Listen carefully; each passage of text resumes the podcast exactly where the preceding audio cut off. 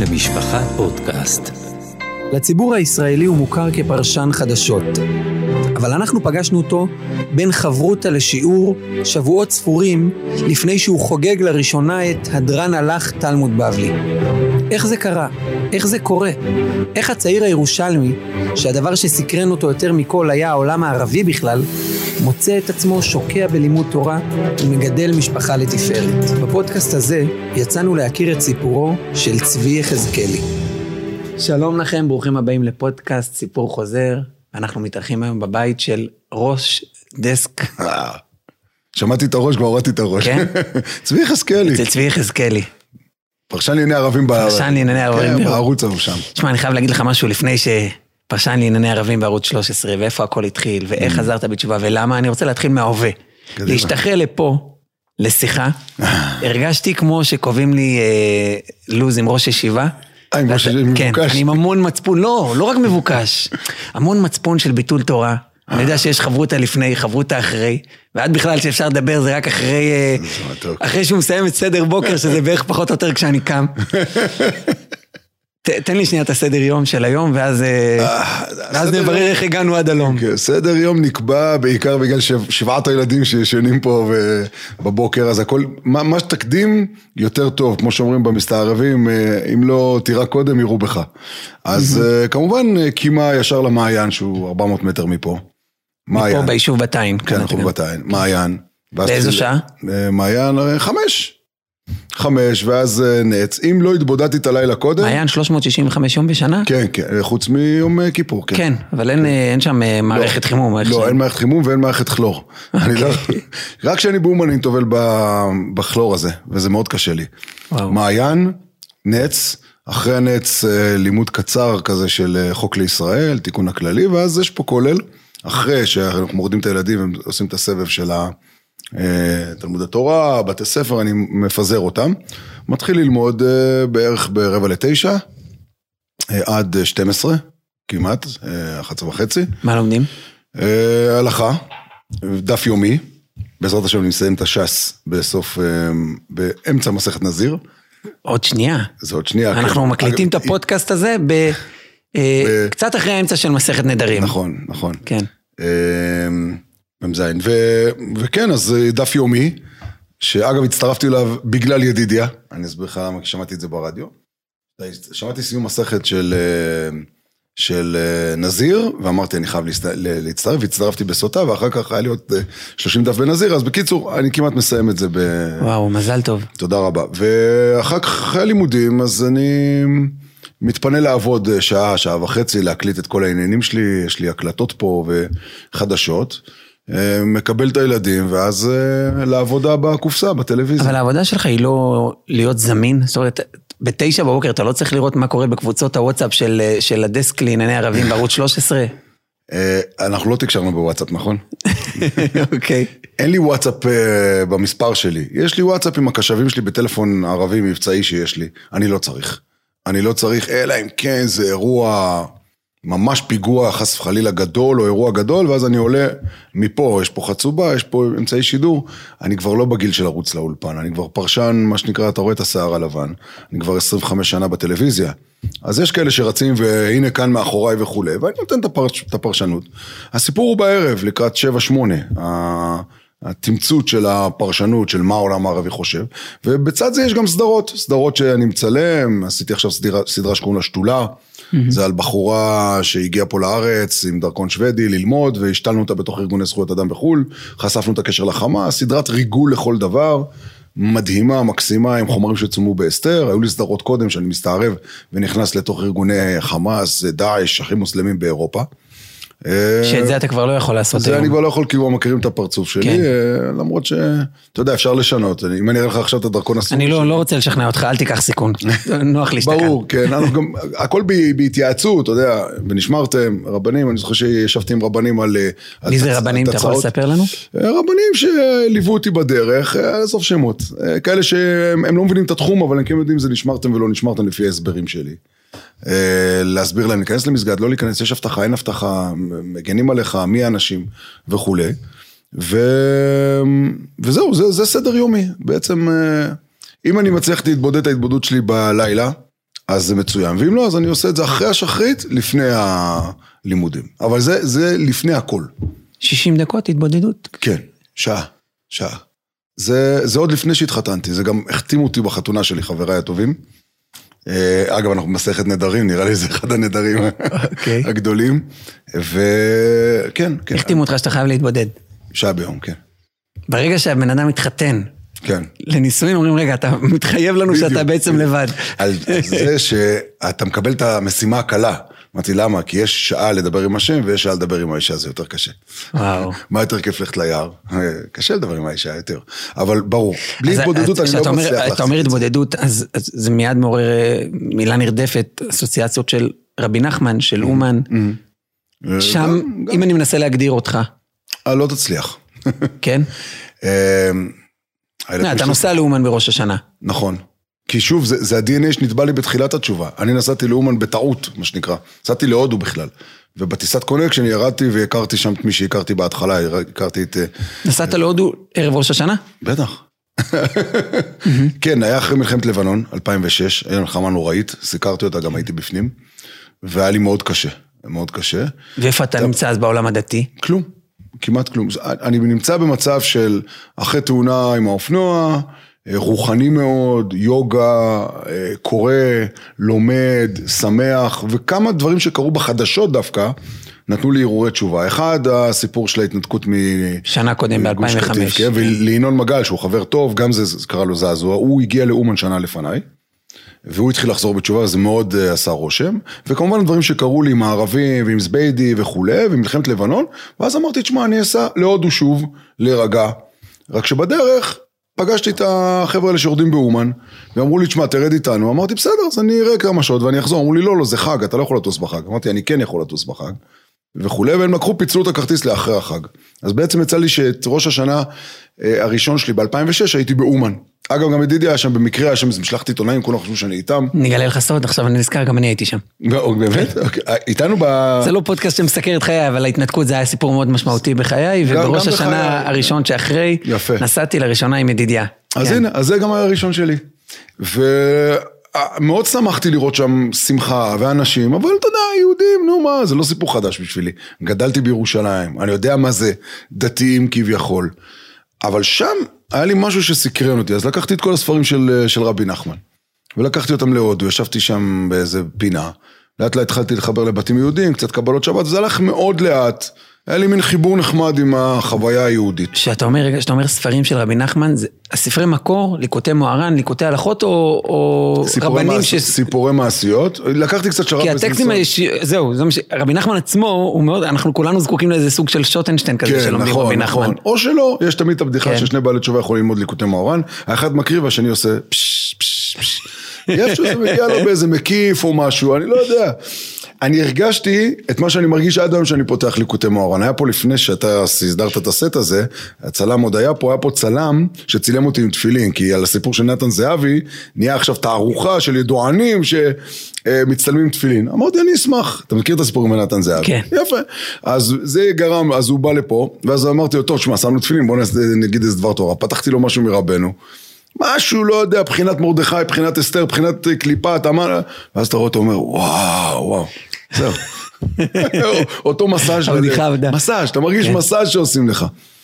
אז המשכתי עם זה, מה שטוב, טוב, אז המשכתי. אחרי שנתיים, רק שנה ומשהו, התחיל להגיע העניין של שבת ו- ותפילין והכל לאט, ואז אמרתי, די.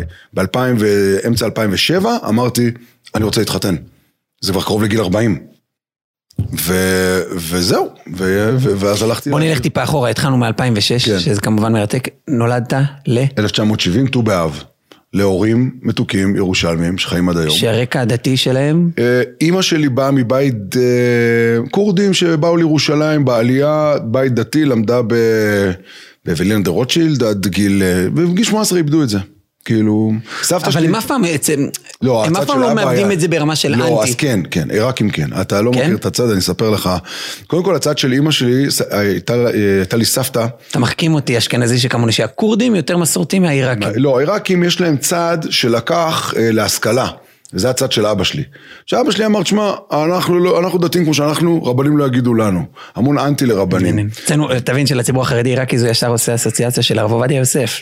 אין, אין דמות יותר אה, רבנית מזה. יפה, כן. ואגב, בסוף אבא שלי אפילו היה מוכן שהרב עובדיה יוסף יהיה גם הסנדק של הבן, שבעל תשובה לא רוצה שאבא, אז אמרתי לו, אבא, אתה יודע, קשה, אז אמר שהרב עובדיה יהיה. הם קשורים, אבל יש התנגדות. למה? כי הם רואים הרבה חדשות, כי הם מהנדסים להם את כן. התודעה. ואפילו לבר מצווה שלי, הוא אמר לי, תשמע, אני לא משלם לרב. אתה רוצה לעלות לתורה, לך להיכל שלמה, לרבנות, תקבל קלטת ותלמד לפי הקלטת את הטעמים. ומה, ולפני הבר מצווה, מה ההיכרות עם היהדות? נרות שבת או... אין- נרות לא, יום, לא בוא, אני. מנסה כאילו ללכת, לנסות לתחם את החילוניות. לא, יום אה, כיפור. בוא אני אתחם לך את. יום כיפור אימא צמה, יש מפס... ס- ס- ס- סלוטפ על, ה... על המפסקים. אבא לא, לא, לא מציית שהוא בבית, בחוץ אפשר ללכת ברגל עיראתי ככה. מה זה, לילד צבי יחזקאלי, מה זה שופר? לילד. כלום. אין... כלום. גם לא שמע ישראל ולא כלום. וגם לא תפילין, זה ממש אחרי הבר מצווה, מה שנקרא, הנחתי אותם בארון. וכשהתבגרתי, בגלל שגדלתי בסביבה חילונית מאוד, אשכנזית חילונית, אז זה היה יום כיפור לנסוע לצערי. בצבא, לא ידענו מה זה בשר חלב. כאילו, זה היה ערכה אחת, וכולם וכמה, קיבוצים. עד כמה הסיפור של משפחת יחזקאלי הוא מייצג ב- בעדות המזרח? כמעט ולא. אני חושב שאבא שלי שמר להיות אנטי חזק, אמ, כי... כי ככה, ככה הוא גדל, זה עיראקים שלמדו באליאנס, ואתה יודע, וכאלה שלא לא אהבו את העניין הזה. חלק מההתאקלמות שלהם כאן בארץ. כן, כאילו, גם, גם הסבא היה כזה של, אה, הוא גר בנחלאות והכל, עושים דברים, אבל אל תגידו לנו לעשות. אפשר להגיד שזה הנוסחה. אנחנו עושים, אל תגידו לנו לעשות. לדוגמה, כשחזרתי בתשובה, שאלתי את ההורים שלי אם היה לי פדיון. כי אתה בן. בכור. זה, כן, זה מאוד, אה, יש לנו בחור שלמדנו את מסכת בכורות, גילה, שלא עשו לו אה, פדיון, וה- והרב פה, הרב דניאל כהן, כהן עשה לו. אה, אספר לך בסוגריים, הזכרת את ידידיה, אז אחד מחבריו גילה שלא היה לו פדיון, וידידיה מאוד אה, התמסר לזה ולימד אותו יופי. והפיק לו יופי. פדיון. לא מזמן גילינו שאותו אחד לוי. אני לא יודע אם ידידיה צריך לבדוק את זה, אתה תבדוק מולו אם הוא זה- זה הלך סיפור של לעדכן בעלי אותו. תשובה, כן, כן. שאמרו לו, תשמע, קדיש, לא עושים ביער לבד. למה? "אה, צריכים עוד איזה תשעה חבר'ה, בסדר. אז אה, והיה פדיון? היה פדיון בבית כנסת של הבנה. לא, לך כילד בן 30 יום לא היה פדיון. היה. אה. היה פדיון מכובד, ב... היה פעם מוהל בירושלים, אה, אה, סומך, ששון סומך, אז הוא היה מוהל, וודאי שהיה אחר כך פדיון, אז אמא שלו אומרת, ודאי פדיון. מה? כאילו יש להם את הכף שלהם, וזה. אז לדוגמה, כיפור, שמרו בבית, אנחנו לא שמרנו הילדים, בחוץ אוכלים, כי כל השכנים אכלו ו... וכולי. אז אה, בטח ובטח כשאתה מגיע לצבא, אז אתה שוכח גם את המעט ששכחת. שבת כמובן אין מה לדבר, נסיעות וכולי. אה, חגים, פסח, אמא שלי שמרה, אנחנו היינו אוכלים אצל הערבים פיתות ובגלה, וזה בזה זה נגמר. משהו פולקלוריסטי כזה, משהו כזה ברקע. ויש סבתא אחת, מתוקה, שומרת שבת, שאוהבת את כולם ולא... אמא של אמא. אמא של אמא, מאוד מחובר אליה, אה, ו- וזהו, וזה זה היה ההוויה היהודית. העניין היה, תהיה ישראלי. שאלתי את אמא שלי למה אנחנו לא שומרים מצוות פעם. אז אם אנחנו מיישבים את ארץ ישראל, שקול כנגד כל מצוות, סע. היא אמרה לך דבר תורה. נכון. היא ידעה מה היא אומרת. אה, וככה המשכתי. היהדות, בוא נאמר ככה, זה לא שגיליתי שיש אלוהים. פשוט לא היה לי רלוונטי לחיים דתיים, כי לא הייתי באיזה מין מקום להקשיב לצורך של... לצורך היהודי הנשמתי הפנימי שאני צריך את בורא עולם. כי הייתי במרוץ לקריירה, ל- ל- להישגיות. מיד אחרי הצבא, שב"כ, שב"כ, חו"ל. חו"ל, עבדתי, חזרתי לארץ, עבדתי בשב"כ בארץ, רצח רבין, בשטחים וכולי. מיד, תוך כדי שני תארים באוניברסיטה, ותוך כדי אה, אה, אה, טלוויזיה וקריירה חדשה וכולי, ובגלי צה"ל וכולי. אין זמן לאלוהים. אני, אני ההוויה.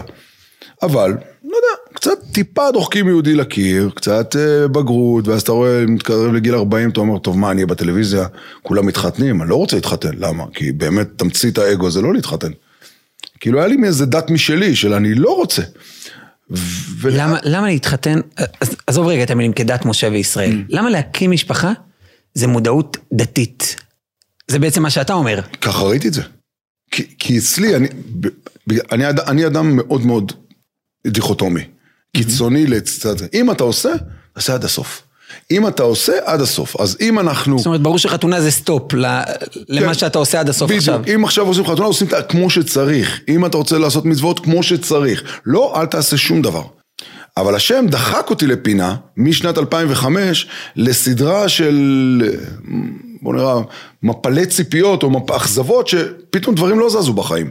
פתאום הקריירה, אוקיי, אני בטלוויזיה ויש פרסום והכל יפה, ואני מסקר את הערבים, אבל רגע, רגע, זה מתחיל לחלחל אליי, אני מתחיל לדבר איתם, ואני רואה שאני מפספס משהו שיש להם ולי אין, אמונה. והסיפור עם ההתנתקות, והסיפור של השמחה אחר כך באומן. ההתנתקות, כי אתה, אתה בצד הימני של המפה הפוליטית? מה פתאום, אני בצד של הפלסטינים, יאללה בואו נעיף אותה. אני נכנסתי ל- ל- לגוש לא, מה, מה כל כך חמאס. טלטל אותך? אני יודע מה מטלטל בגירוש של יהודי גוש שלא ראיתי אנשים שמושכים אותם מבית כנסת והם בוכים, ואני לא הבנתי למה הם בוכים. מה הבעיה? עוברים של דירה. הערבים, תן להם. כן. מה הבעיה? נחתוך פה.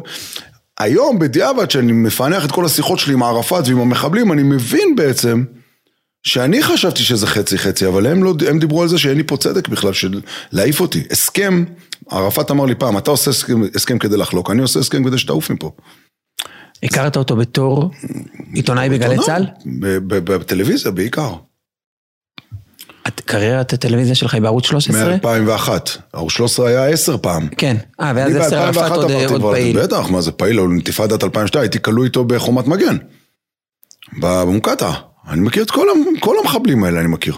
הייתי איתם, ישבתי, אכלתי איתם, ישנתי איתם. גרתי בחברון בתור ערבי, בתוך בית של, של משפחה פלסטינית. והם ידעו שאני יהודי, אבל לא הייתי יהודי ביהדותי, אלא פשוט הייתי איתם. ה- האסלאם מקבל כל מי שמקבל את הכללים שלו, אז אין בעיה. אתה יהודי, אין לך איזשהו פחד קטן כזה, שבכל אופן, מה יעשו לי? יהרגו? סליחה שאין לי רעיון אחר. אני. לא יהודי, אני לא יהודי, אני בא להיות איתכם. אגב, הם מגנים עליך. אני לא יהודי בעיני עצמי, ואני מסתיר את יהדותי. אז, ואין לי יהדות גם להחזיק בה, אז מה, מה הבעיה לשבת עם הערבי, לאכול איתו אתה עובד כבש? בממסד הציוני, ערוץ 10. בכל אופן, אה, זה לא משנה, להפך. אם אני עובד בערוץ 10 וזה דעותיי, אז הם רואים את זה, תבין, הפלסטינים הם הכי הכי מחשבי דרך בסיפור של התודעה, הם מחבקים את כל העיתונאים ה... לענייני פלסטינים כדי להשפיע אחר כך על דעת הקהל, שיהיה אחר כך צילומים של חומוס ברמאללה ו... ונורמליזציה, אני גם הייתי בפח הזה. אבל ברוך השם התפכחתי מזה. התחלת להגיד איזה דיבור, במרכאות כפולות מערפאת, שמעניין אותי. מה הוא אמר לך על הסכם? אני אומר, הסכם, תראה, אחד ההסכמים הראשונים שחתם מוחמד, זה הסכם חודייביה. זה הסכם שאמר שהוא רצה לכבוש את מכה, והתנגד, ו- ומכה התנגדה לכך, מכה, מכה הייתה פגנית, אז הוא עושה את הסכם הפסקת אש לחמש שנים, ואחרי שנתיים תקף אותה ושחט את כולם. הסכם באסלאם הוא הסכם כדי שאני אמשיך את המטרות שלי באותה, ב, ב, ב, ל, ל, לאותה מטרה, באותה, ב, בדרך אחרת, רק בדרך הסכם. אני, אני אהרוג אותך, אבל עם הסכם. למה? כי עכשיו אני לא יכול להרוג אותך, אז אני עושה הסכם הפסקת אש, ואחר כך אני אבוא להרוג אותך. אצלנו הסכם זה יחלוקו. מה אנחנו, הנה הדף היום, הדף היום של היום, שאם נדרת ויש לך שניים שותפים בחצר עם החלק של השני של ה... יהודים זה תמיד, איפה הנקודה האלוקית בין שניים? יש ברירה או אין ברירה? בדיוק. האסלאם הוא, הוא דיכוטומי של אין מלבד דנו כלום, כולם יישרו קו, ומי שלא, הוא כופר. גם בתוך האסלאם. אז ערפאת הסביר לי את זה, אמר לי, אתה עושה הסכם כדי לחלוק, אני עושה הסכם כשאתה לא תהיה פה. אז אמרתי לו, נו, עוד פעם מה אוכל הדגים? אוכל הדגים. זרקו אותם לים, אנחנו אוכל הדגים. אז הוא אומר, אתה לא רואה את זה עכשיו, אבל זו המטרה. אתה מבקש סוף סכסוך, אני לא אוכל לתת לך. אנחנו תמיד אומרים, טוב, מה אתה רוצה? ילד רב, ילד רב, מה אתם רוצים? טוב, בוא נעשה שלום. שלום זו מילה שיש באסלאם רק כמונח זמני. שלום יהיה שהאסלאם ישלוט. זהו. איך אומרים בערבית, רוצה אמת או אח שלו? אני אומר לך את האמת. מדהים, אני... ואני אני- מדבר איתך מתוך קורה, מתוך להיות ערבי, מתוך לח- לחיות איתם. אני לא נדע מהמסר, אני נדע מהמקורות שאתה מביא, שהם למה? אומרים את זה בלי להתבייש. כן. ואיפה זה פוגע לך בנקודה הדתית? זה לא, לא, לא פגע לי כלום, פשוט דיווחתי על זה ושמרתי, אבל לאט לאט... לא, אמרת שהאמונה האסלאמית טלטלה את ה- את בוודאי, החוויה היהודית שלך. בוודאי, אני ראיתי, אני ראיתי, קודם כל, אתה חי שם, אתה רואה חברה מאמינה. כשחייתי בבית של סבתא שלי, או אצל יהודים דתיים, שכנים שלנו בבניין, בירושלים, זה לא היה נראה כמו לחיות אצלם, הם מחזיקים שם באמונה, אללה נוכח, אללה נמצא בבית, מקללים אותו, אבל אה, יש אללה. דתיים שאני הכרתי בשכונה, כיפות סרוגות, זה כזה, הם כמוני, רק בשבת הם לא נוסעים.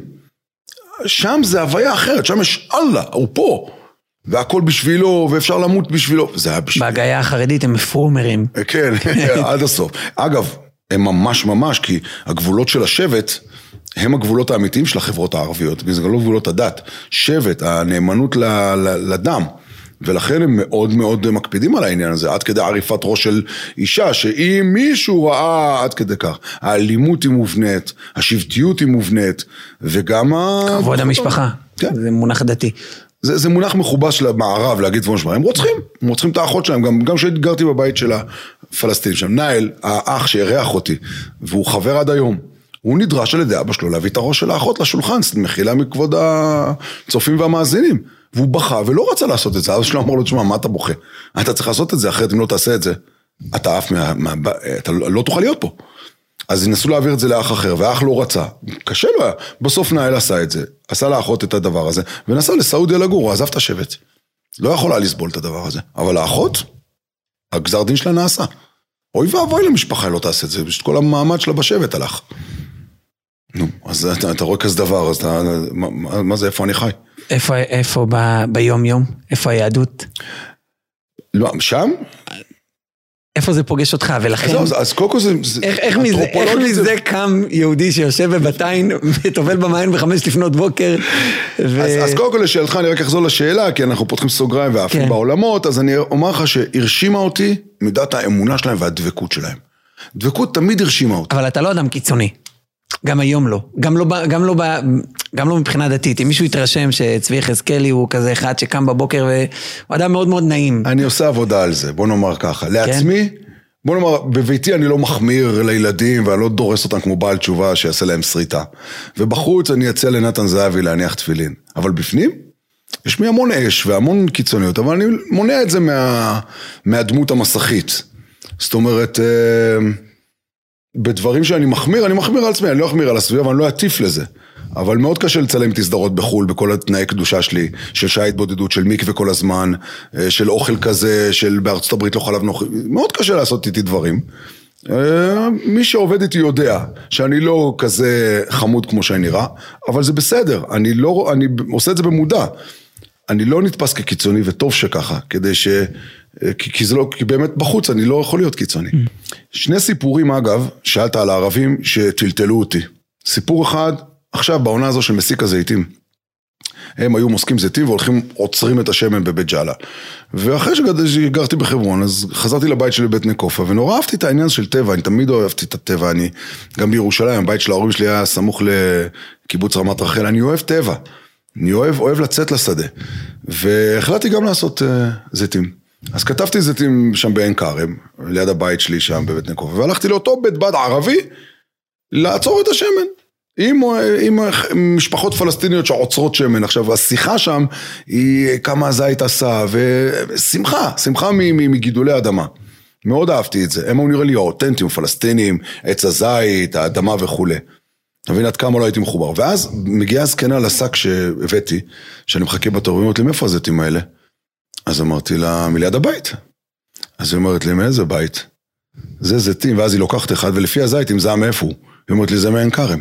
זה מאיפה שאנחנו. זה זית ציוני. כן. זה מאיפה שאנחנו היינו. זה זיתים שלנו. אז אמרתי לה, נכון, זה משם. אז היא אמרה לי, אז אחד משניים, או שאתה גנב או שאתה יהודי. אם אתה גנב, גנבת את השק הזה, שזה גם מאוד uh, מקובל. ואם לא, אז מה, יהודי? אז אמרתי לה, עכשיו מה תגיד, אתה גנב או יהודי, מה יגידו לך? לצורך העניין, בחזות הכי חיצונית אני יהודי. אז אמרתי לה, אני יהודי. מרגש אותי שיש הבדל ביניהם, בעיניה. אז אמרתי לה, אני יהודי. אז היא אמרה, יהודי עושה שמן זית? אמרתי לה, כן. אמרה, זה הדבר הכי מסוכן ששמעתי מאז שפגשנו אתכם ב-67. זה הדבר הכי מסוכן ששמעתי עליכם. אמרתי לה, יא חג'ה, יש לנו מטוסים, יש לנו מפעל טקסטיל בדימונה, אנחנו מלכי השכונה. אמרה, זה לא מושא של כוח. אני אתרגם לך את זה בעברית. זה מושא של כוח. מי שנוגע באדמה. זה הימם אותי. נתת לי עוד, אנחנו מקליטים את הפודקאסט הזה ויחסית קרוב לחנוכה ואני ככה במבט אחר על, עכשיו על אה, לעץ פח שמונח בחותמו של כהן גדול. ממש. מאז אני עושה שמן זית, ומשתדל, ואפילו אפילו פעם אחת הלך לקחתי את אשתי עם כיסוי ראש לשטח A לבית בד לראות את זה. ככה. אני מפקפק ברביותה של אותה אחת שאמרה לך את זה, זה נשמע לי משהו מאוד... לא, אה, לא, זקנה כן. פשוטה, אמרה, מה זה מפריע? אתם נוגעים באדמה? אוי ואבוי לנו. אוי ואבוי יהודי נוגע באדמה, זה כבר, זה כבר אתה מחזיק את הנשק שלי, זו האמונה. אחר כך זבדי בא אליי, אתה יודע, בשיחות של מבוקשים, ואומר לי, בדיוק כשאני נכנס, אחרי שמחסלים לו את הסגן, והוא נודר להרוג יהודי הראשון שהוא יראה, ואז הוא רואה אותי, והוא יורה. הוא יורה לי מעל הראש, אני אומר לו, הלו, מה אתה עושה? יש צילום של זה. אני מרגיש בטלטליי אה, את, את, את, את היריות. הוא מוריד את הנשק ואומר לי, לא משנה. מה היה תפקידו אז באותו... הוא מחבל אה, ראש גדודי חליל אקצא בג'נין, הוא המבוקש. ניצל מעשרות ניסיונות אה, פיגוע, חיסול, מוציא פיגועים, אף אחד לא מגיע אליו ורק אני פוגש אותו כל הזמן במקומות מסתור. נתן בי אמון, אני הייתי חבר שלו שלוש שנים. שלוש שנים שיחות, שיחות, שיחות, ואז הוא אמר לי, תשמע, הייתי צריך להרוג אותך. פשוט לא רציתי להרוג אותך, כי פחדתי להרוג אותך, אבל אני נדרתי להרוג, אז יריתי לעברך כדי לצאת ידי חובה. אמרתי לו, אבל למה? הוא אומר, כי אני פשוט נדרתי להרוג יהודי. אמרתי לו, אבל מה, דפוק, מה אתה הורג אותי? אני עיתונאי. הוא אומר לי, מה זאת אומרת? אתה יהודי? אמרתי לו, לא, לא, אני, אני עיתונאי ערבי, ישראלי, איש העולם. הוא אומר לי, תשמע, אחי, אתה טיפש. אתה בעיניי יהודי, כל התקופה הזו? מה אתה חושב שאתה בעיניי ישראלי? מה פתאום, אתה יהודי. הוויכוח על הזהות. זהות. הכי אמיתי שיכול להיות. עכשיו אתה אומר, תשמע, מה יותר חזק, הזהות שלך או מי שמגדיר אותך? ואז נפלה משקולת העצומה, הם רואים אותנו כיהודים. אז מה, מה אני עושה פה בכלל? זה התחיל. זה היה, השיחה הזו הייתה ממש לפני ההתנתקות. ואז ההתנתקות, ואתה רואה את המשיכות האלה בבתי כנסת, אתה אומר, חבר'ה, מה קרה פה? אני כנראה לא מבין את הסיפור הזה של היהדות. לא מבין את זה. והתחלתי את המסע שלי, לקרוא לאט לאט, בלי להכריז, בלי לצאת לתקשורת, בלי כלום, בלי כיפה, בלי כלום. לבדוק את היהדות כמתבונן. ובאיזשהו שלב עמדתי שם, אחרי עוד פעם באומן, ב-2007 חזרתי לאומן, ושוב נסעתי להודו כדי לקרוא את הספרים. אותו מסע של 2006 עשיתי ב-2007, והחלטתי, לא יודע איך אני אראה, מה מו, שבת אני אשמור, ואני רוצה להתחתן. זהו. אני רוצה לשמור שבת ולהתחתן, ולקיים את כל העצות של רבי נחמן, כי זה, זה נראה לי, זה המרשם שירפא אותי, להיות אדם שמח. אתה אומר עצות, ליקוטי עצות, אני מבין שזה הכל, היה ספר... הכל, כל העצות. לא, שמי... בכתבים של רבי נחמן יש ליקוטי עצות, זה ה... ליקוטי עצות, וכל הסיפור של ליקוטי מאורם, ור"פ, תורת הזמרה, וההתבודדות, והלימוד זכות, אה, אה, ו... ו. אני רק מזכיר שהוא פתח את השיחה עם זה שאני לא אגדיר אותו כברסלב, אני מכבד אותך. לא עדיין לא... כן, כן, בסדר, אין שום בעיה. כל פעם אומרים לי, אתה ברסלב? לא, אני לא ברסלב. אתה רואה פאות? לא. מה זה ברסלב? אני, אתה יודע מה, אם תביא פה סלטים בצל, יהיה פה בעיה, אבל... שמע, נראה לי שאם זביידי היה פה, היה אומר, תקשיב, אם אני הורג אותך, הייתי אומר שאני הורג ברסלב. כמה קשה שמגדירים אותך ואתה לא. כן. זה סתם הגדרות. גם בתוך העולם הדתי, בגלל שלא חזרתי בתשובה בגיל צעיר, אני לא חי את החלוקות האלה. איפה העולם. העולם החילוני, העולם הציבורי, איפה הוא מגלה שצבי יחזקאלי הוא בעצם, נגיד את זה בשפה גסה, דוס? דוס, כן. עבר צד, לא, יש דוס ועבר צד. יש דוס, אוקיי. אז רואים אותו בקבלות שבת בנחלאות. על המסך לא רואים אותך עם כיפה עדיין. עוד לא, עוד לא. כיפה שמתי ב-2013 רק. 13, ובצוק איתן כבר הייתי עם כיפה. וזה מאוד היה קשה. זאת אומרת, כל הזמן עם כיפה ובטלוויזיה לא, כל הזמן עם כיפה ובטלוויזיה לא, ואז שמתי את הכיפה, וזה גם לא הדליק המון נורות. השיער שחור, כיפה שחורה, עדיין לא ראו, עדיין נחמד, ואני חושב שהסיפור התחיל עם הסדרות. שאז עיתון הארץ כבר אמר, הוא אויב. יש מאמר כזה, צבי יחזקאלי אויב. הוא יותר מסוכן, הוא כבר, זה, זה כבר מתחיל להיראות לא טוב, הוא שומר נגיעה, הוא לא מתקרב. עוד לא עברתי פה להתנחלויות. בקיצור, זה היה... וירון לונדון ומוטי עוד סבלו את העניין הזה, הייתי עם ירון לונדון ומוטי קרשמן כל יום. זה היה בסדר. חמוד, הילד, איך רירון אמר, מתלהב מכתבים של איזה מישהו שכתב באוקראינה לפני 200 שנה ספר מעניין. זהו, שם זה נסגר. ולאט לאט זה התחיל כבר להיות, פתאום רואים הרבה ילדים, הלו, עוד לידה, עוד לידה, בריתו, שבתות נעלם כבר, אתה יודע, כבר כמה שנים, שבתות, ודברים קורים בשבתות. גם לא צולם ביום חול, מה שנקרא? לא, לא, לא, לא. אתה לא בשבת על המסך. אין, מה פתאום, לא. לא רוצה לעודד אפילו צפייה. לא, אני לא שואל על היום, אני שואל על 2013. כן, לאט לאט התחילו, אבל כבר זה לא היה, כי זה לא לייב, ואת מה שאתה מקליט אתה לא אומר, עזוב, בחדשות של עכשיו זה, זה, אין לזה טעם. אם אתה פרשן, אם אתה מרואיין, בסדר, זה מרואיין, לוקחים אותך, אבל זה לא, לא היה לזה טעם, וזה עשה המון המון בלאגן בערוץ, והיה לי משבר גדול, ששקלו אולי, אתה יודע, להביא מישהו אחר, במקום לפטר אותו, ו... ובסוף גילו שהרייטינג עולה.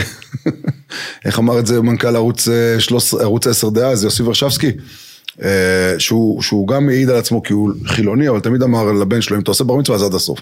הוא גם כזה. הוא שאל אותי למה אני טובל, זה מנהג נוצרי? אז אמרתי לו לא, יש עניין ולא יודעים. אז הוא אמר לי, ככל שהכיפה שלך גדלה, הרייטינג גדל, אז תשאיר את זה ככה. ברוך השם, זה היה עם רייטינג. האמת שאתה יכול להגיד, זה נשמע שאתה יכול להרגיע את ערוץ 10 עם כל דבר רק עם דת אחרת.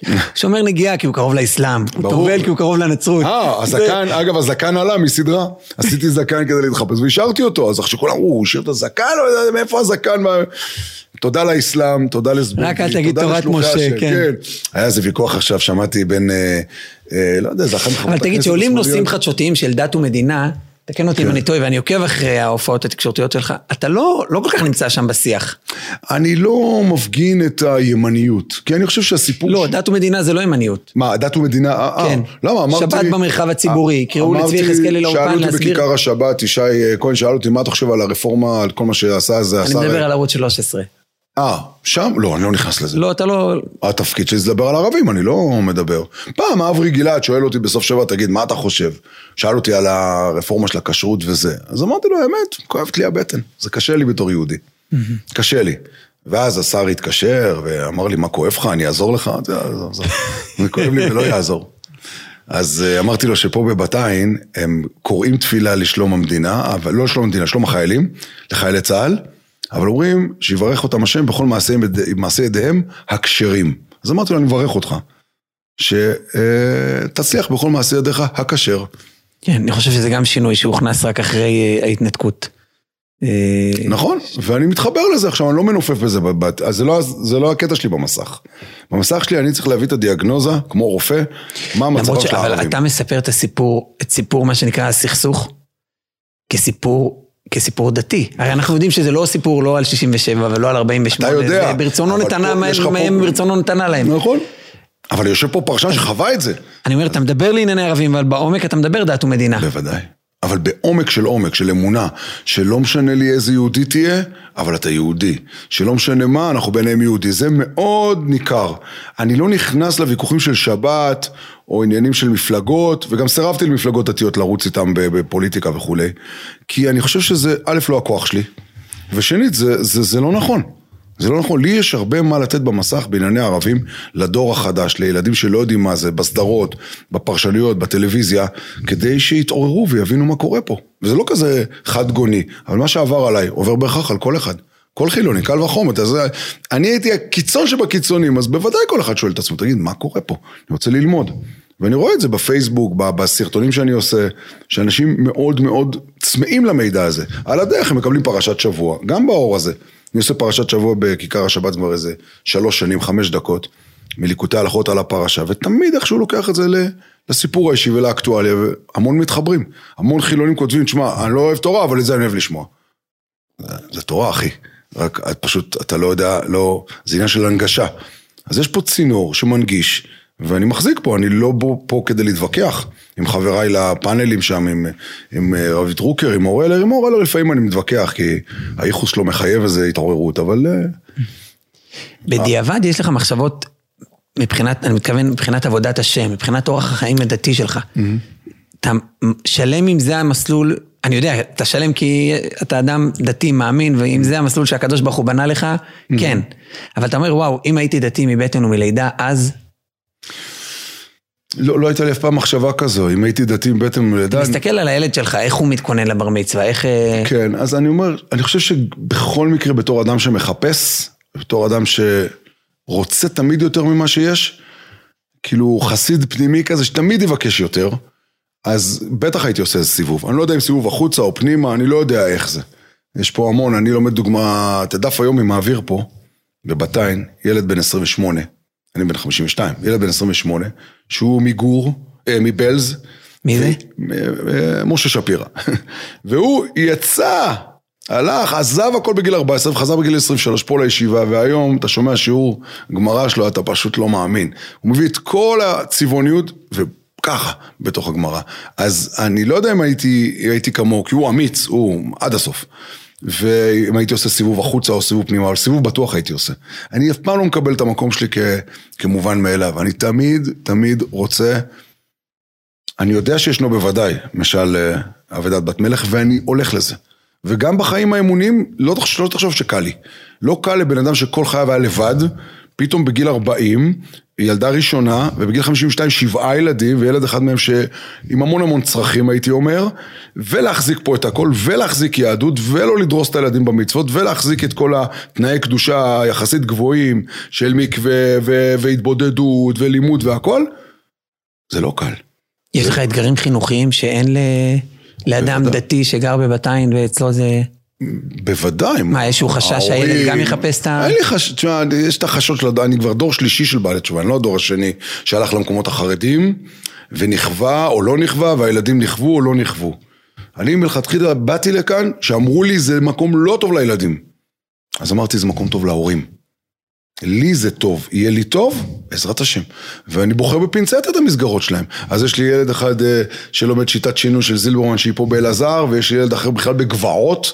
שהוא צריך יער, והוא צריך שם אה, סייעת שתהיה איתו, ויש לי ילד שהוא בתלמוד תורה. גבעות זה שם של יישוב. כן, ותלמוד תורה פה, בתתמ"ד פה, והוא בסדר, וכל מיני דברים יש פה. אבל אני, עם הילדים שלי לא בקו, כי אני לא בקו. אני רוצה להיות יהודי, כשר, פשוט, ששומר שבת, שומר טהרת המשפט, עד הסוף, קלה כבחמורה עד הסוף. אבל לא עושה מזה עניין, כי העניין הוא להעביר את המקל. זה ככה אני ראיתי את זה, זה גם חלק מהתשובה שלי. להעביר את המקל והייתה לי שיחה עם אבא שלי, שהוא בא לפה, הוא היה פה ביום שישי וכל הילדים קופצים וזה, זה תמיד נחמד לראות את זה. אז הוא אומר לי, מה זה הצלחה עבורך? אמרתי לו, הצלחה עבורי, שהילד שלי ישמור תורה ומצוות, יהיה אדם טוב, יהיה אדם שמח, ויעשה טוב לעולם ולסביבה בתור יהודי טוב. אז הוא אומר לי, אז אני הצלחתי. חזק. טוב, אני הצלחתי, חזק, לא? כן. יפה, הנה איך הצלחתי, יפה. אז הוא אומר לי, בוא נראה. בסדר, המדד שלי עם הילד שלי יצליח זה לא אם הוא יהיה לו עם כיפה או לא, אם הוא יהיה שמח או לא. ואני מאוד רוצה שהוא יהיה שמח. וזה לא פשוט לחיות איתי בתור אבא, תאמין לי. ואני מקווה שאני לא אקלקל להם את השמחה, ואני אפתח להם מספיק את העיניים לראות ו... ולמצוא. זה כמו שאני לא מכריח אותם לבוא לבית כנסת בשבת. לא בתור, אתה יודע, איזה ניו אייג' חופשי וזה. לך לשדה. עזוב את הבית כנסת, לך דבר עם השם. באיזשהו שלב בכל ההליך הזה, mm-hmm. שאי אפשר באמת לסקר את כולו. Mm-hmm. אבל לא היה פעם אחת שאמרת, אני אהיה במודיעין עילית, באלעד. ב... בטח. על ההתחלה, אל תשכח שרבותיי היו... זה בדרך כלל כנראה קורה על ההתחלה. בוודאי. רבותיי היו חרדים מבית שמש ומביתר עילית. תן לנו שם של רבותיך, לפחות אחד. אה, בהתחלה הייתי עם ארז משה דורון, אחר כך זה נפרד. אה, הייתי עם הרב אסולין שהוא מקריית ספר והוא היה רב במודיעין ופגש אותנו בשקוף בכל הסדנה שהיינו. אה, יפתח שמילביץ, הרב... בעלי תשובה שהיו במקומות חרדים. וזה היה נראה הדגם, שחור לבן. נורא רציתי את זה, לעזוב את הטלוויזיה. בטלוויזיה, למות באוהלה של תורה. אבל אז אמרו לי חברים טובים אחרים, שוואלה, נשמה, אה, תשאר קצת על המסך, בעיקר כדי שלא תצטרך לבקש צדקה ליום שישי, לשבת, ביום שישי לעבור בבתי כנסת, ובעיקר, בעיקר שתמקסם באמת את, ה, את, ה, את השליחות שלך כאן. ונשארתי על המסך, בסוג של אה, תקיע כזה, כמו שאומרים בערבית, של הסתוות. זה גם לא הולך להשתנות. תשמע, אני לא... איזה, מה, מה, מה אני יכול להתפרנס? אני מתפרנס כרגע בטלוויזיה, אבל אני, יש לי המון חלומות יהודיים. אין לי חלום להיות רב, אבל יש לי חלום, כן... אתה מרצה, בואו נספר על זה גם. אני מרצה ואני נותן שיעורים ואני מחזק, אבל אני לא מחזק בתורה שכולם רגילים, שאלת מה אני יכול לתרום לעולם חרדי. אני לא יודע מדרשים, ואני יודע פחות מכל רב. ואת כל, ה, כל ההלכות הרבה פחות מכולם. אבל אני כן יכול לעזור להם לספר את הסיפור שלי בתור אדם שהבין שהתיקון של נשמה ושולחן ערוך זה האור היחידי והמקסימלי שאתה יכול להשיג פה בעולם. ואני אעזור לך לעשות את זה. ואני אעזור בכל דרך לעשות את זה. איך? לאט לאט. מעיין, יער, קצת, קצת, קצת חיזוקים, רק לחזק, רק להחזיק. אני רק ברק להחזיק, גדולות אינני יודע. לסיים ש"ס זה דף יומי, זה מסתיים יותר ממה שאתה מסיים אותו. זה פשוט, אתה יודע, על הדף. אה, כמו שעם רבי עקיבא. זה, באמת זה לא, אתה רק מחזיק את הדף, הוא לוקח אותך.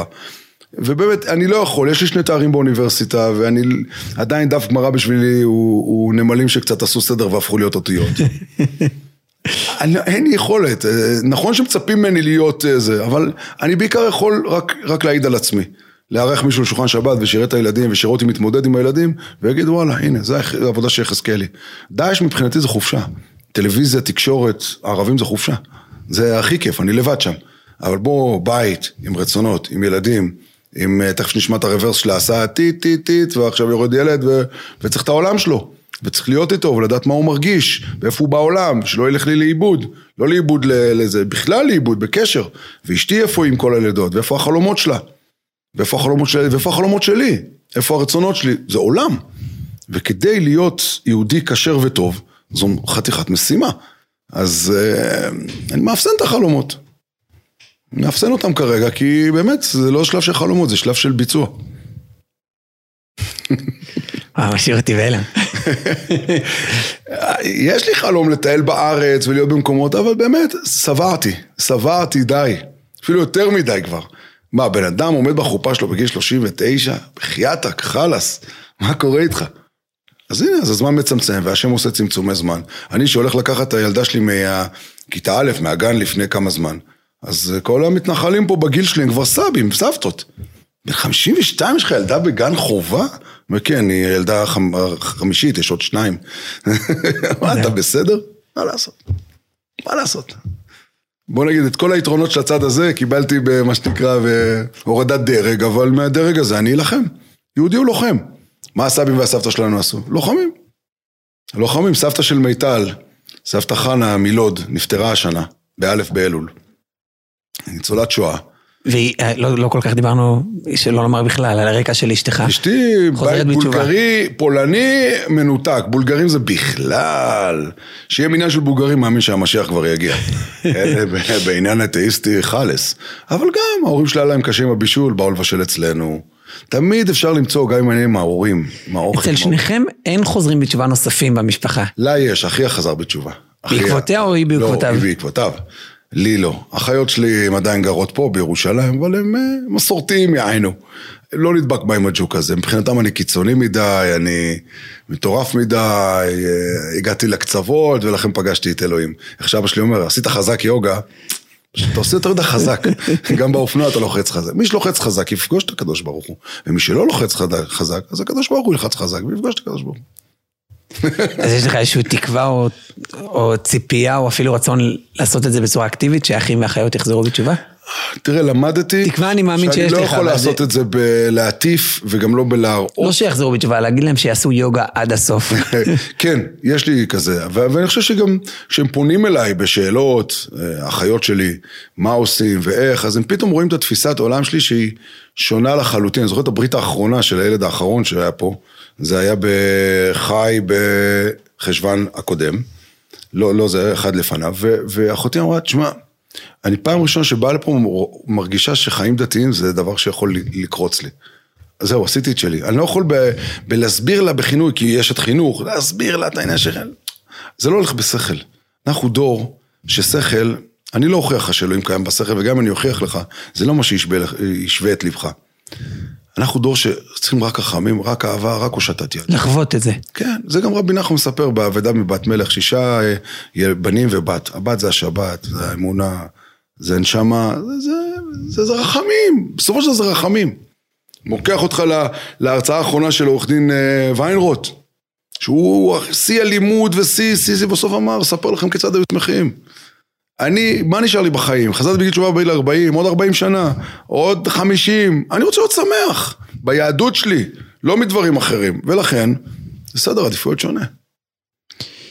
אני אתן לך שאלה מאתגרת, כי אנחנו נפרדים מהמרואיינים שלנו עם שיר שהם בוחרים, okay. אוקיי. ואני יודע שעולם המוזיקה מאוד מאוד קרוב אליך, הקלטת אפילו כמה שירים בעבר. כן, אה, חשבתי שאני יכול לשיר, כן, אני, אני אוהב לשיר, אני אוהב שירי שבת, שמע, זה דבר מקסים. אתה יודע מה, איזה, אני מצמצם את האתגר, תן לנו שיר שבת שאיתו נפרד. לא, לא, לא, אל תראה. כן. אני אקח אותך לשיר ש, שראיתי אותו אחרת מאז שחזרתי בתשובה. זה שיר של אריק איינשטיין. שאני הייתי בירושלים בגיל 18 מהאלה שהולכים להפגין נגד ה... אה, נגד החרדים שהפגינו... בבר אילן. אה, לא בר אילן, בפתיחת בתי קולנוע. בר אילן ודאי. אה, בר אילן ודאי. אבל היה סינמטק נפתח, לא נפתח, ובאנו לשם, ו... ותמיד החזרה בתשובה של אורי זוהר, שאגב היה סנדק של הבן הראשון שלי, של נאוריי. היה לכם קשר טוב? פחות, זאת אומרת, אבא שלי, באתי אליו אז ואמרתי לו, אבא, אתה יודע, בעל תשובה, לא יכול שאבא שלו החילוני יישב. אבא שלי הוא דרוויש, ירושלמי כזה, הוא אומר, אין בעיה. אני לא בטוח שאתה צודק, סליחה שאני חולק עליך פעם ראשונה. נכון, סתם, זה מהשנה הראשונה. כן. בסדר. אז הוא אמר לי, אתה? מהרב יעקב אדלשטיין, אני יודע שהוא היה שואל את התלמידים שלו, את אבא הצעת? אז אמר, מה, אבא שלי לא דתי, הוא אמר, כיבוד הורים. בכיבוד זה הורים, לא- נכון. אז כן. כיבדתי אותו, ואמרתי לו, תשמע, אם תחליט שזה אתה, זה אתה. אני לא לוקח לך את זה. אם בא לך לתת למישהו אחר, אני גם אשמח. אז הוא אמר, אני אתן לשניים. או הרב עובדיה, או הרב אורי זוהר. כי זה מה שהוא זוכר מהמסך ומה... זה. אז הלכנו לרב עובדיה, והוא אמר שהיה קשה לו, רצינו לעשות את זה בבית כנסת העתיק במוצא, והיה כאבי גב, היה כבר משהו כזה שלא יכול לצאת, אלא רק אצלו. והרב אורי זוהר אמר בשמחה. אז אמרתי לאבא, מה אתה מחליט? הרב אומר ככה, הרב אורי זוהר, הרב עובדיה אומר ככה, ומה אתה אומר? אומר לרב אורי זוהר, אני נותן. זהו, ושאר ארבעת הבנים, אני הייתי הסנדק. אז בכלל אבא שלי היה מבסוט. התחלת לדבר על השיר של מחותנו של הרב אורי זוהר. כן, אריק איינשטיין, ותמיד השיר הזה מתנגן אה, בכל תנועות הנוער. בנוער העובד ובצבא, הוא חזר בתשובה, הוא הלך, הוא לומד עכשיו תורה, הוא אגב שמעתי משהו מד- מדהים ברדיו, שאיזה מישהו מהשמאל רב עם מישהו מהחרדים, אומר להם אתם לא משרתים בצבא, אז הוא אומר לו והערבים לא משרתים בצבא, הוא אומר לו לפחות הערבים לא לומדים תורה. אמר לו, "זה- גדול. איזה מתיקות. אגב, הערה מוזיקלית על השיר הזה, כי אני מכיר את השיר הזה, אני חושב שהרבה מהמאזינים והצופים לא.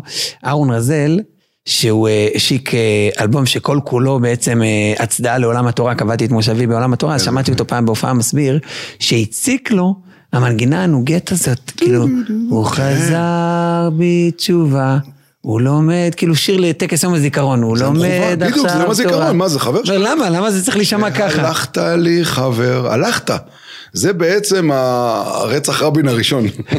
זה, הלכת לי חבר, הלך, לאן הוא הלך? אל החושך.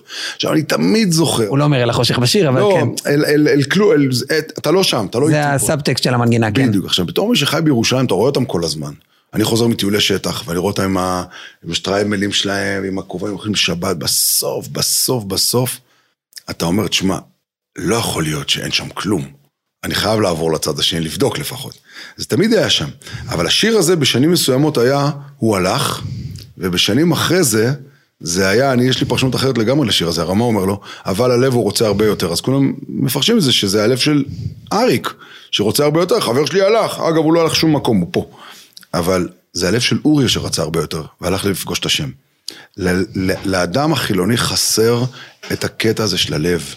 זה היה ההמנון של ההוא שחזר בתשובה והלך. עכשיו לכל אדם שהוא קיצוני, שהוא רוצה להיות ראשון, הוא רוצה להיות סינגל, אתה יודע, השביל הזה, ש... שביל מהצד שרוכב עם האופנוע, שזה רוב חיי, רכבתי על אופנוע. תמיד דגדג לי הדבר הזה, לעבור לצד, אני, אני, באיזשהו מקום, אמא שלי תמיד אמרה שבסוף זה היה ברור להם שאיפה שאני אגמור זה יהיה ב, בתשובה. וזה שזה לא במאה שערים, זה ממש מרגיע. מאיפה היא יודעת? תגיד לה שזה עוד יכול להשתנות. לא, זה לא... כן, זה... כן. בוא נאמר ככה. יש לך נס שאימא שלך לא גדלה לסיפורי בת עין. לכן הרקע נשמע לה יותר. נכון, בדיוק, אבל גם בתיים, בשכנתם, הם גרים בארנונה, הם, אתה יודע, מנהרות, באים. הכל בסדר. הגן שעשועים פה בסדר, אצלם כבר יש אנשים מג'בל מוכבר באים, אה, עדיף פה. השיר הזה של אריק איינשטיין, אחר כך ראיתי אותו בהתבוננות אחרת. בעצם, אבל הלב הוא רוצה הרבה יותר. אורי זוהר, לא היה חסר לו כלום בחיים שם. וגם לי לא היה חסר כלום בחיים. היה לי פרסום, והיה לי כסף, והיה לי כל מה שרציתי, אופנועים וטיולים ו... וכל מה שאני רוצה. אבל מה היה חסר לי? היה חסר לי את היחס שלי לנשמה שלי, והלב השמח. ולכן הלב הוא רוצה הרבה יותר, זה אורי שרצה. הוא רצה הרבה יותר. אמרת. את זה לרב אורי זוהר, את הפרשנות הזאת? כן, כן, בטח. שמח בטח. מה זה, כן, מאוד. אתה יודע שאנחנו ככה מדברים על השיר לא הזה שמתנגן זה כבר. ברקע, ממש, כן, כי בהלוויה של אריק איינשטיין, זה היה אירוע מאוד היסטורי בחיים של הרב אורי זוהר. הוא הגיע להספיד אותו בבית העלמין, אתה יודע, מול כל, ה, מול כל החברים בעצם אה, הרב אורי זוהר חוזר. ההלוויה של אריק, כן. בבית אה, העלמין הישן בדיוק, במנדלבורג שם. והלוויה ענקית, והוא עומד שם והוא אומר, כתבת הלכת לי חבר, אבל הלכת לפניי. יפה, כאילו, אתה רואה נכון. שבתוך כל הדברי תורה הוא פתאום מתכתב עם השיר הזה. אנחנו כותבים תמיד, גם כן. אני לא יכול להפוך את עצמי באמת, אם אני אמחק את הזהות שלי ואני אהיה חרדי כזה שאני אעשה, עזוב, גם חרדי ספרדי זה שדרוג נמוך, כאילו פה אתה יודע, כן. בתור בעל תשובה אני נשאר מי שאני, אבל נאמר והייתי מתאמץ, נו מה, נו מה, זה לא היה נכון לי, זה לא נכון לי, נכון לי ללכת, לצאת לשדה, לדבר עם השם, לבכות לו, להיות בחוויה יהודית כל הזמן. לעלות העליות והירידות בלב ובנפש, ופשוט להחזיק את החבל. אנחנו פה אין ייאוש בעולם. כששמעתי שיש רבי שאומר שאין ייאוש בעולם, אמרתי, זה הרבי שלי, למה? כי על זה גדלתי. בתור ישראלי, אין ייאוש בעולם. אין ייאוש בעולם. שאנחנו... אתה יודע, בעזרת השם. בעוד אה, 40 שנה ילדים שישבו באיזה פודקאסט ויגידו, וואלה, היה לנו איזה סבא אחד. שבר קירות כדי שאנחנו, אתה יודע, נהיה יהודים. זה הכל, בסוף, בסוף, בסוף, זה יהודי, זה הכל. חזק. הרב צבי יחזקאלי. אני גם אוהב לריב. צבי יחזקאלי. תודה רבה רבה. תודה, תודה, תודה רבה לך שבאת לכאן ושבאתם. יש פה מעיין, אתם יכולים לקחת מגבות. אין חימום. נכון, אין חימום. כן. אבל אה, איך אני אומר לילדים? בקיץ. נשמח לבוא יותר.